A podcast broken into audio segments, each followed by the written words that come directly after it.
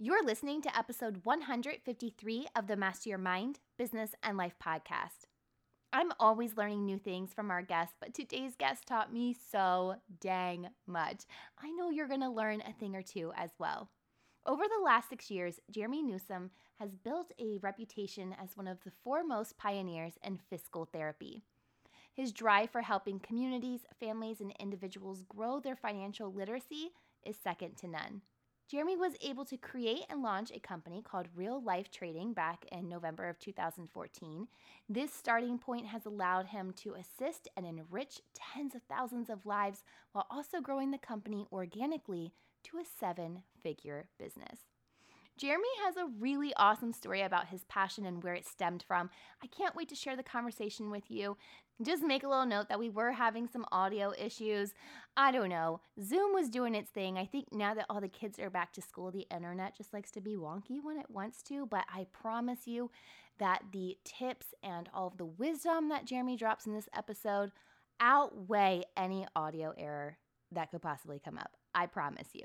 But before I introduce you to Jeremy, I just wanted to remind you about the Mind Biz Life favorite section on the mindbizlife.com website. Within the section, you'll find links to my favorite products and services, and you'll even receive certain promos or bonuses when you use my specific links. Now, I had a podcast listener reach out to me and ask about some of my favorite products, such as books or Oracle cards. So I've recently added a section for these favorites as well. Just head over to mindbizlife.com and select the MindBizLife favorite section. All right, enough of that. Let's dive into this conversation and meet Jeremy. You know what to do. Tune in, turn it up. Let's go. You're listening to Master Your Mind, Business and Life. Conversations with everyday world shifters, truth seekers, and rule breakers. Here's your host, Lauren Smith. Hey, Jeremy, welcome to the show. I'm pumped that you're joining me today because I am ready for you to school me on a thing or two. Yeah, Lauren Smith. I'm so excited to be here as well. I've been looking forward to this for weeks. Oh my goodness. I am so excited because, you know, when I read your website, you have really, really cool story about that little old time that you sold blackberries. And we're not talking about the phone, we're talking about actual blackberries. And it gave me a great glimpse into the way that you think. So, would you mind sharing that story with our audience as well as anything else from your journey that got you to this point in life? Yeah, absolutely. I mean, I really appreciate you looking into that. Um, the the story is it's a humble one. I mean, it's because I just had no idea how anything worked. But back in 1994, the movie Forrest Gump came out, and I really related to the character. I liked the movie. I was watching the movie for my first time, and my dad um, was watching with me. So about 78% of the way through the movie, Forrest Gump says that Lieutenant Dan invested in a fruit company and they didn't have to worry about money anymore. And that was such a, I've never heard that phrase. I mean, I had a great childhood. We were just a little bit poor. Right. I'd never heard the phrase, I don't have to worry about money anymore. So I asked my dad, was investing, it was the fruit company. And long story short, he told me a little bit about Apple and, uh, you know, what the stock market was. And I was like, well, you need to do that. Like, you need to buy some shares of Apple. And so he didn't really have the money at the time to do it. So I begged him and begged him, and he said, "Listen, son, if you bring me some money, I'll match it dollar for dollar, and then we'll go buy some shares." I was like, "Okay, fine." So I, did, I was six at the time. I didn't really have a lot of resources, and so I just went and, like you said, picked blackberries from the bush and just sold them door to door for a dollar a bag, and made like fifteen hundred bucks in the summer of 1994 selling blackberries. Sounds like a Bryan Adams song. it really Yeah. does. Like how crazy how crazy. And i just can't believe like first of all kids themselves are so damn resilient. Like because you're not there's no limits right? Like you're limitless. So of course like yeah i'm just gonna go pick some blackberries and sell them for a dollar and you know make fifteen hundred dollars in the summer. Like what? So cool. Yeah, yeah. So so that was that's how it started. Yeah. So from there, like, how did you continue to invest? And, you know, where did you go with your career after that? Yep. So really what happened is 12 years old, we moved from Georgia to Florida, and this was in 2000. So this was the height of the tech bubble back then, and so I we sold my shares of Apple, which was dumb, but uh, I made twelve thousand dollars, and so my dad gave me that twelve thousand dollars as a twelve year old, and I was like, "Yep, this is all I want to do for the rest of my life." And I went to college, Lauren, to learn. I got a finance degree, Hmm. so I was thinking to myself, "Yep, if I get a finance degree at college, they're definitely going to teach me what the stock market is and how it works." And as you know, Yeah. no. not, not quite. So as I was going through school, I worked at an insurance company, and the insurance company, I, I had a 401k. And I just really didn't know anything about the 401k. I was contributing to it because people told me to do that. So I was just contributing to it. right. And then one day I talked to one of my bosses and just started asking a lot of questions about 401ks. And he showed me that he does trade the stock market a little bit. And he kind of gave me some insights on some things. And so that was about 19 years old. So between the age of six and 19, I didn't really know or learn or study anything. And then at 19, I just kind of dove in learning what's inside of a 401k, like learning about mutual funds and investments and retirement and compounding growth and dividends and just really studying it from books and from asking my boss at the time how to do it. And that's really Yeah. what I love about your show and your podcast, Lauren, is that you're you're not afraid to ask people's questions because that's how we learn. We have to Yeah. ask questions to people. And that's what I did is I just had no fear of asking or or sounding or sounding stupid. So I just asked every question I could to my boss. His name was Rob. And I learned a lot. Yeah, I love that because you know it's so funny when when you get this you know corporate job or your first job and you have this 401k. This is not something that we're told about in high school Nope. or or even you're just like, okay, yeah, I'll put my money in here. Exactly what you said, blindly doing it because that's what we're told to do. But understanding it is part of our responsibility, but not one that typically at 19 years old we're very conscious of knowing like, hey, you should learn more about this and hey, you have take take the initiative to do so.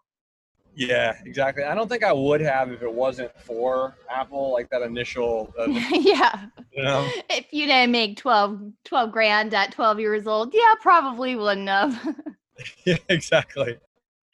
So I think like my big question, and, and it's probably always everyone's, is how do you know what to invest in? Woo, that is a good question. And really, it's not as insanely complicated as it sounds. What a lot of people do is they come up with this story, this movie in their mind where they're the main character, and they find some random company that no one's ever heard about, and they put ten thousand dollars into that company, and they become a millionaire. Right? That's the story that a lot of people have in their mind of like how the stock market works. But you can make so much money, Lauren, just off of buying stuff that you know exactly how that company makes money. It doesn't have to be a special, insane, weird, crazy company. For example, Lauren, do you know what Etsy is? Yeah, of course. Okay. Of course, yeah, of course you do. Did you know that Etsy is up 500%? So you have Etsy is up a massive amount. Um, Wayfair, I know you know what Wayfair is. Yeah. Wayfair is up a gargantuan 900%. Mm, Just insane. Like Overstock is up a thousand percent. Costco, Walmart, um, Amazon. Everyone in the world is using Amazon right now. And so it's companies that you know, you know how they work, you know how they make money. You probably use them on a daily or weekly basis. You know, a thousand dollars into Wayfair at any point in time. And you know, before May, yeah. you would have five or six times more of your money. I mean, it's amazing. Wow. So like we don't even have to really know that much about a company. Like we could just kind of take one that we're interested in or just know that they're operating really well and just give it a go. Bingo. Like Chipotle. Um, Yeah. A lot of people love Chipotle, and I'm more of a Moe's guy myself. But Oh, okay. Yeah. All right. I'm glad you said it. but I'll come out. I'll come out and say it. But uh, but again, people love Chipotle, and Chipotle. Uh, one one thing you can do, Lauren, for a lot of newer investors and newer traders, is you don't have to be in big big positions either. So here's an example of what I did on Chipotle um, a year ago. So a year ago, they were trading around $500 a share, believe it or not.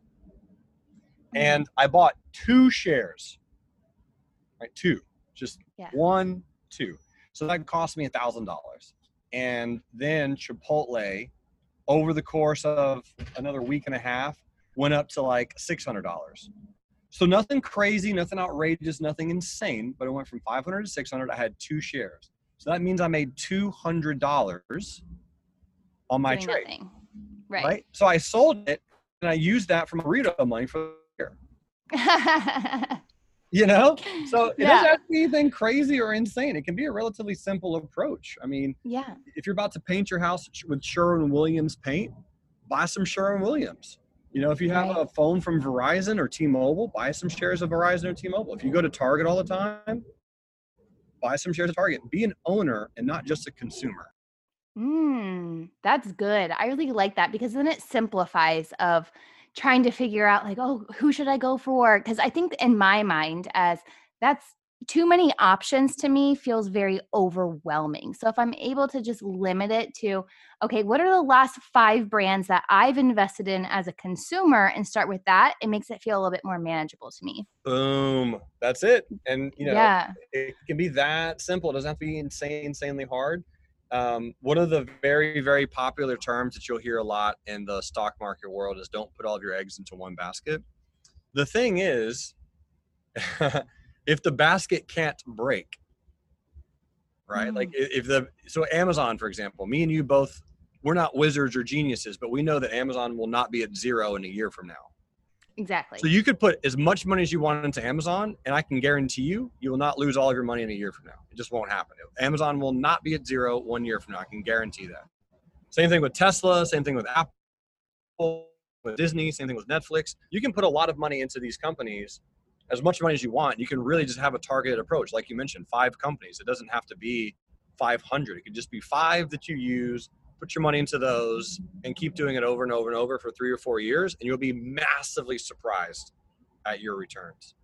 Interesting. Okay. So my next question is where do you buy these stocks? Like where does someone go to start investing in Yeah. this? Such a good question. And by the way, you have a perfect radio voice. I just Oh, got thank you. I just up front got to let you know that. Um, there are something called brokers, and a broker is a transaction point that allows anyone to buy and sell stock.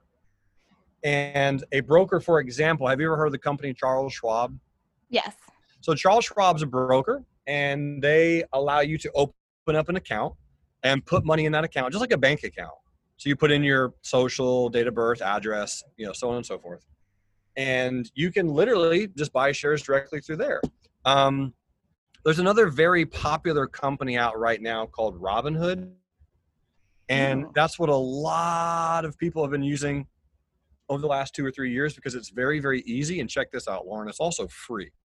Oh, okay. It's like Yeah. my favorite word. Uh, right? So you can put in like 400 bucks and you can buy and sell stock without any commission. So it doesn't cost you any money uh, Ah. to actually make the transaction. And so you can take 400 bucks and let's say you buy, I don't know, Delta Airlines and it goes up 10% and you sell it. You made 40 $40 from your $400 trade. So it's like, okay, cool. That could be cash flow.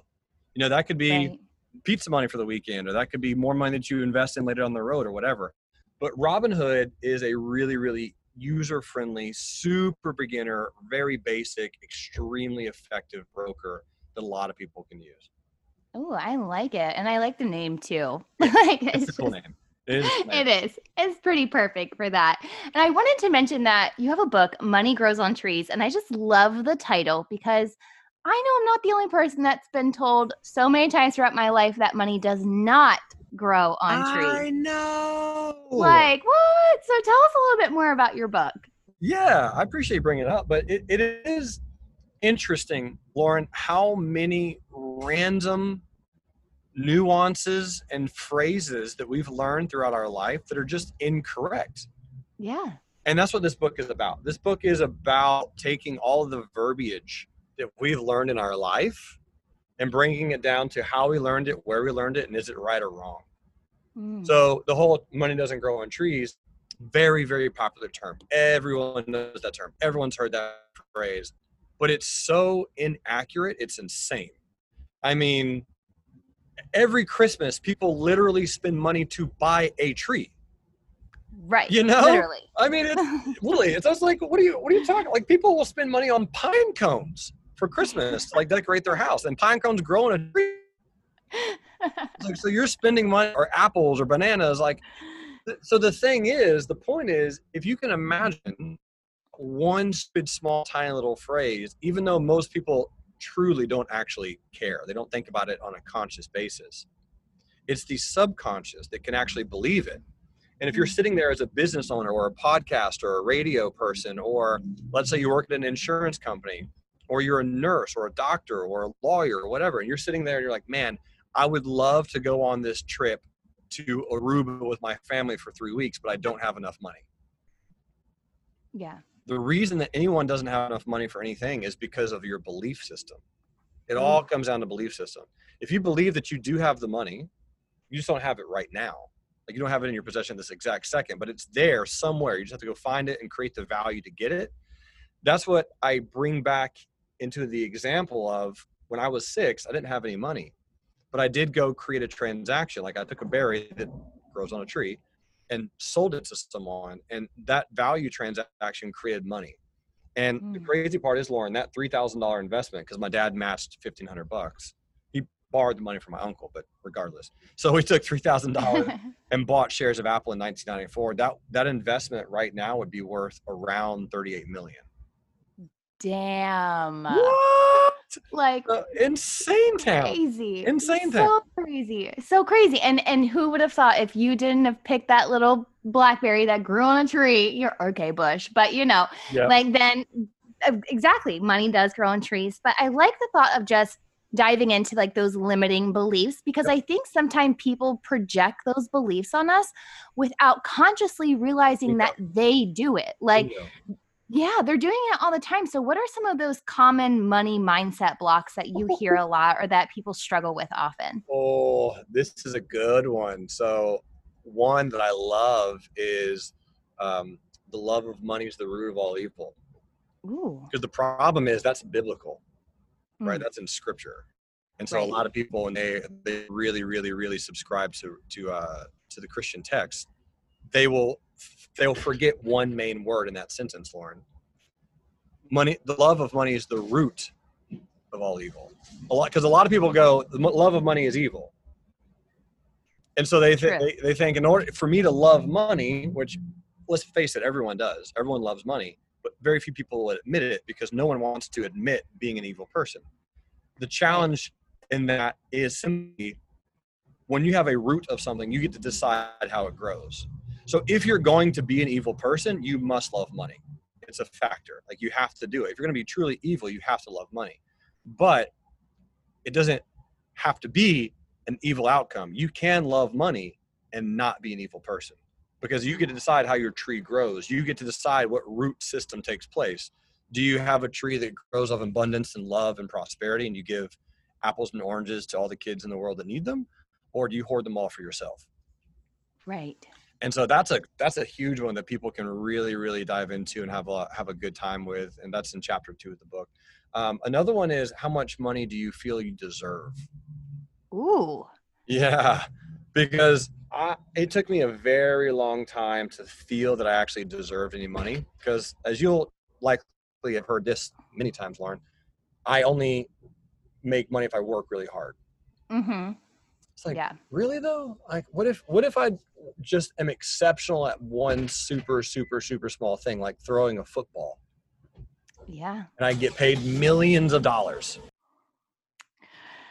Damn. If that isn't true, though.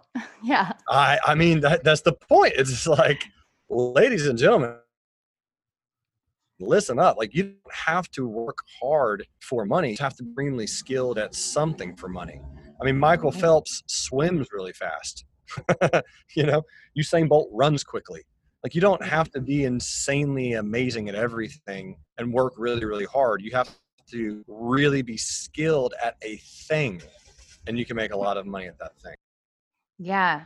I like I like thinking about that as well because making money like being hard. I've always thought that too of like if you're not working hard, that I think that was like another one of my beliefs as well. It's like if you're not working hard, if work feels easy, then it's almost like an oxymoron to me. Like I would I remember like when I had this the corporate job, I would work myself to death it felt like and I was barely making any money. And then I was like I know that there's more to life than this than yep. to get this very small return for all the energy that I'm putting out. It just didn't feel very I don't know, fulfilling, right? On on so many different levels. So then when I quit, I realized, you know, first of all, you get to set your own worth then. Like what is my time worth? Uh-huh. And I remember the very first time I priced my worth very very low. And I then fell into a whole heap of things, right? But let's just say I was selling one service for a hundred dollars. I was like doing the most insane things for those hundred bucks. And then a couple years later, once I realized, you know, like how much value I am adding um, and how much experience I have, I take that same exact package and flip it for $1,200. And I'm like, okay, money can be easy. Right. Yep. so uh, like sometimes it was like huh like how fast can i sell this? How how many people will buy it? How many people think i'm smart enough? And i just found myself in this like rotating oh exhaustion of limiting beliefs around this eh, crazy story that i had made up not only from myself but from so many people's versions of what they think i should be doing what they think it should be priced at that's exhausting to break out of. It is. Oh, you are on fire.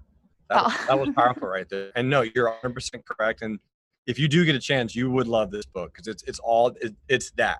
Pretty much what yeah. you mentioned just there is like how to price yourself, how to come up with your figures, how to come up with your numbers. Like what, how much do you deserve? Because right at some point there comes that inequitable balance where you go, wait a minute, I'm doing so much and there are people out there who are willing to pay for this thing because I mean, let's face it, you and I are not going to buy a car for a hundred dollars. Right. You know, it wouldn't be a good, we, we know that it wouldn't be a great car. so it wouldn't last very long. It's just one of those things where like, there are, there is certain value that people have to pay for something at a certain time. Yeah. Yeah. And then speaking of like value, I've I saw the other day, and this was posed in a podcast group actually, and someone was trying to talk about passive income.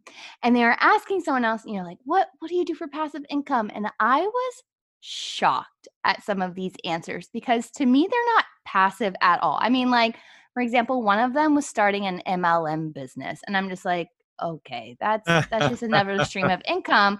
Will you break down what passive income is and maybe some examples of a passive income stream? Yeah. Lauren, you're not my favorite person ever. We're becoming best friends. Um, yeah, the passive income thing is a challenge because truly, true, true, actual, legitimate passive income is extremely, extremely rare because yeah. you have one of two factors it either comes down to time or money that you spend upfront. Always, always, always, always. So passive is passive later, not now. So I'll give you an example. I actually have a course on my website, uh, jeremynewsome.com, and you can click on it. It's called passive passive income. And what I teach people to do, and I'll just tell your listeners, is I teach people to go to a website called Udemy and create a course and sell that course online. But the thing is, Udemy does it all for you you do the work up front. So you go in and you build all the information. So let's say, for example, Lauren, and this is just a random example. Let's say you teach a course on women speaking publicly because you're a great public speaker. You're a great speaker. So you teach women, hey, ladies, here's the things you need to say. Here's 19 tips to become a better public speaker, which will get you paid more. And that's what your course is called. Right. You create that course, which by the way, this is a pretty good idea for you but you create that course, you put it on Udemy. So you up front spend 45 hours of work. And then you're done. They put you put on the website, they market it, they advertise it, they sell it, they collect payments, they do everything. And so you're going to spend maybe, maybe, maybe an hour a month reading emails and messages about your product. Mm. So that's, hmm. that's a pretty passive approach uh, for sure. So really it's building something and selling it um, the second that is most popular, ironically enough, is the stock market. Because when you own a piece of stock, Lauren, you're owning a share of the company. So that's why a stock is also called share. So you're sharing ownership of that company. So if you went out and bought five shares of Tesla um, a week and a half ago, you now have 25 shares of Tesla, but you can just sit back and not do anything because once you make that purchase, as that stock continues to climb over the next few years, which it will, your investment will grow. And that's passive. You don't mm. have to do anything for that. Your net worth is going to be slowly going up over time. The third aspect of really good passive investing and passive income is dividends. So check this out. Companies will actually pay you to own shares of their company. So Wait, what? really? Yep, yep, yep, yep. So for example, let's let's take Apple. Yeah, it's crazy cool. It's insane. So Apple, for example, let's say Apple and Microsoft, biggest in the world, Lauren. They've been around for I don't know, let's just say 20 years to keep it simple. So they've been around for 20 years. They make so much money that they go, hey guys, can we give you some of our money away? So every three months, they'll pay you a percent of your investment in dividends. So I think right now Apple pays like 2% a year. So if you put in a million dollars, you would get $20,000 a year in extremely passive income. Like you don't do anything Wow. for that money at all. That's crazy. Yeah, yeah, that is insane. And companies all over do that. Adobe, Verizon, Microsoft, Johnson Johnson, Procter and Gamble, Pfizer, right? All these companies that you know of and interact with every single day. Um, so that's a very, very good term, a form of passive income. I would say another one would be re, uh, real estate investing to an extent. Mm, So this one is more capital intensive. Um, but if you buy a bunch of houses and you rent those houses out and you have a, a, a rental manager, someone to overlook it and oversee everything, you know, you can make somewhere between three and 500 bucks a month, relatively easy if you buy in, uh, per, per unit. So you start buying Yeah. enough units and you spend $20,000 up front and you get 500 bucks a month in perpetuity and there that person who's renting your house is paying off your um, you know your mortgage Your mortgage, so yeah. forth. but yeah uh, real estate investing and rentals are a way to create passive income as well and there's a few others i mean you have royalties like royalty checks so if me and you go out and we hit a, re- a hit record right or let's we do it. yeah, we Yeah. could. We, we could. But we, we make a song, we make that song, the song goes top 10 or whatever. We can get royalties for the rest of our life. That's relatively passive. But again, it requires a lot of upfront time. So it Yeah. always, always, always, I promise, everywhere will either require upfront time or upfront capital. There's no other way to make anything passive other than those two things. Those are really great tips to remember too, because I think when people think passive, it's just, oh, just get some money in my bank account. I don't have to do anything, you know? And that's not always the reality because that's just not life in general for the most part. You have to make some action step. Yes. Yeah, it's never reality, in fact. We can say that pretty clearly because 98% of lottery winners end up going broke within five years. Mm, If you do, if you get all the money without knowing how to handle it, manage it, create it, structure it, and add to it and protect it, it'll go away. Well, okay, so I think my my next question is I probably should have asked this earlier because my brain didn't think of it in the moment. But when you have a stock, how do you then know when to sell the stock? Whew, solid question. So generally, and this is a kind of bad answer, but it's up to you. You get to Mm. decide um, because you get to decide before you buy the stock what you're buying it for. Um, for example, do you want actual ownership of the company? So, for example, Tesla. Like, do you do you want to be in Tesla long term, or are you trying to create cash flow? Yeah. So when I say cash flow, like if you buy a thousand dollars of Tesla and it goes up twenty percent, and you sell it, and you make two hundred bucks. Are you taking that two hundred bucks and paying off a credit card debt, uh, credit card bill? Are you paying your car payment? Like, are you buying pizza for the year? Like, what are you doing with that two hundred dollars? So it really does initially come down to that those goals of what you're trying to achieve with it. My answer is generally for 95% of people who buy stock, when you want to sell it, don't. oh, Keep holding it so that it can go higher because generally you're trying to sell at a poor time and uh, it's oftentimes better just to hold it, especially if you're already profitable. If you're already winning, just let it keep winning. Yeah. Yeah, I, that sounds like that sounds like if you could if you could go back in time to when you sold that that stock in Apple, would you have held on to it for just a little bit longer or maybe still held on to it today? Bingo. I would have, yeah. And the thing is that maybe maybe don't sell all of it.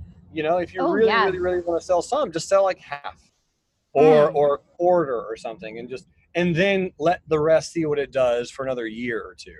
But Yeah. uh, that's that's really a great, great way, like you mentioned, to create passive income or passive net worth uh, in, increasing over time. Oh, I love it. Jeremy, you are full of so many great tips and I kn- I feel like I could just like keep talking to you and probing your brain, but I also want to be pers- uh, respectful of your time. So, where can our audience go to connect with you further and um, get more information on your courses and your books and everything you have to offer? Yeah, I, absolutely. Um, I did actually just launch a podcast like two uh, months ago. It's called Broke to Woke. Oh, Uh, heck yeah. Yeah, it, it's me and one of my really good friends and business partners. You'll love her a lot, by the way. Her name is Brittany Turner. Um, she was on Forbes 30 under 30. Um, she's an incredibly, incredibly influential real estate developer. And it's me and her going back and forth talking about our journey. Hers in real estate, mine in stocks, and everything that we did right and wrong. It's a, it's a great podcast. I think you and your listeners will dig it. Um, and she's a great hero and role model for females everywhere Love and it. um, yeah so that's that's a podcast anyone can get a hold of me and listen to our stories. I do have a website called reallifetrading.com and i teach everyone for free. So i create all my courses and content i give it away because i made a link stock market and i want to teach other people how to do it. And I, I don't charge for it. So people can go and listen and watch and it's really really really good content um, in my opinion at least. So I would tell people to go check that out, reallifetrading.com. I have a website, um, jeremynewsome.com. I'm all, I'm all over in, Instagram and Facebook and Twitter. And, uh, you know, if you, if you type in Jeremy with two R's, Jeremy, you dropped so much truth and wisdom today. Thank you for joining me and sharing your light. my pleasure, Lauren. Thank you for having me.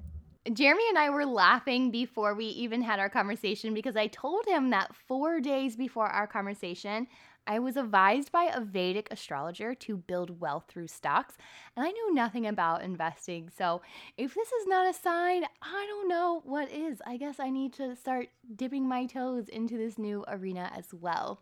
I've linked Jeremy's website and social channels on this week's episode notes found on mindbizlife.com. I'll see you back here on Friday for another episode of Fuel Your Life Friday. But until then, remember every level of life is an opportunity to grow. Be well, my friend.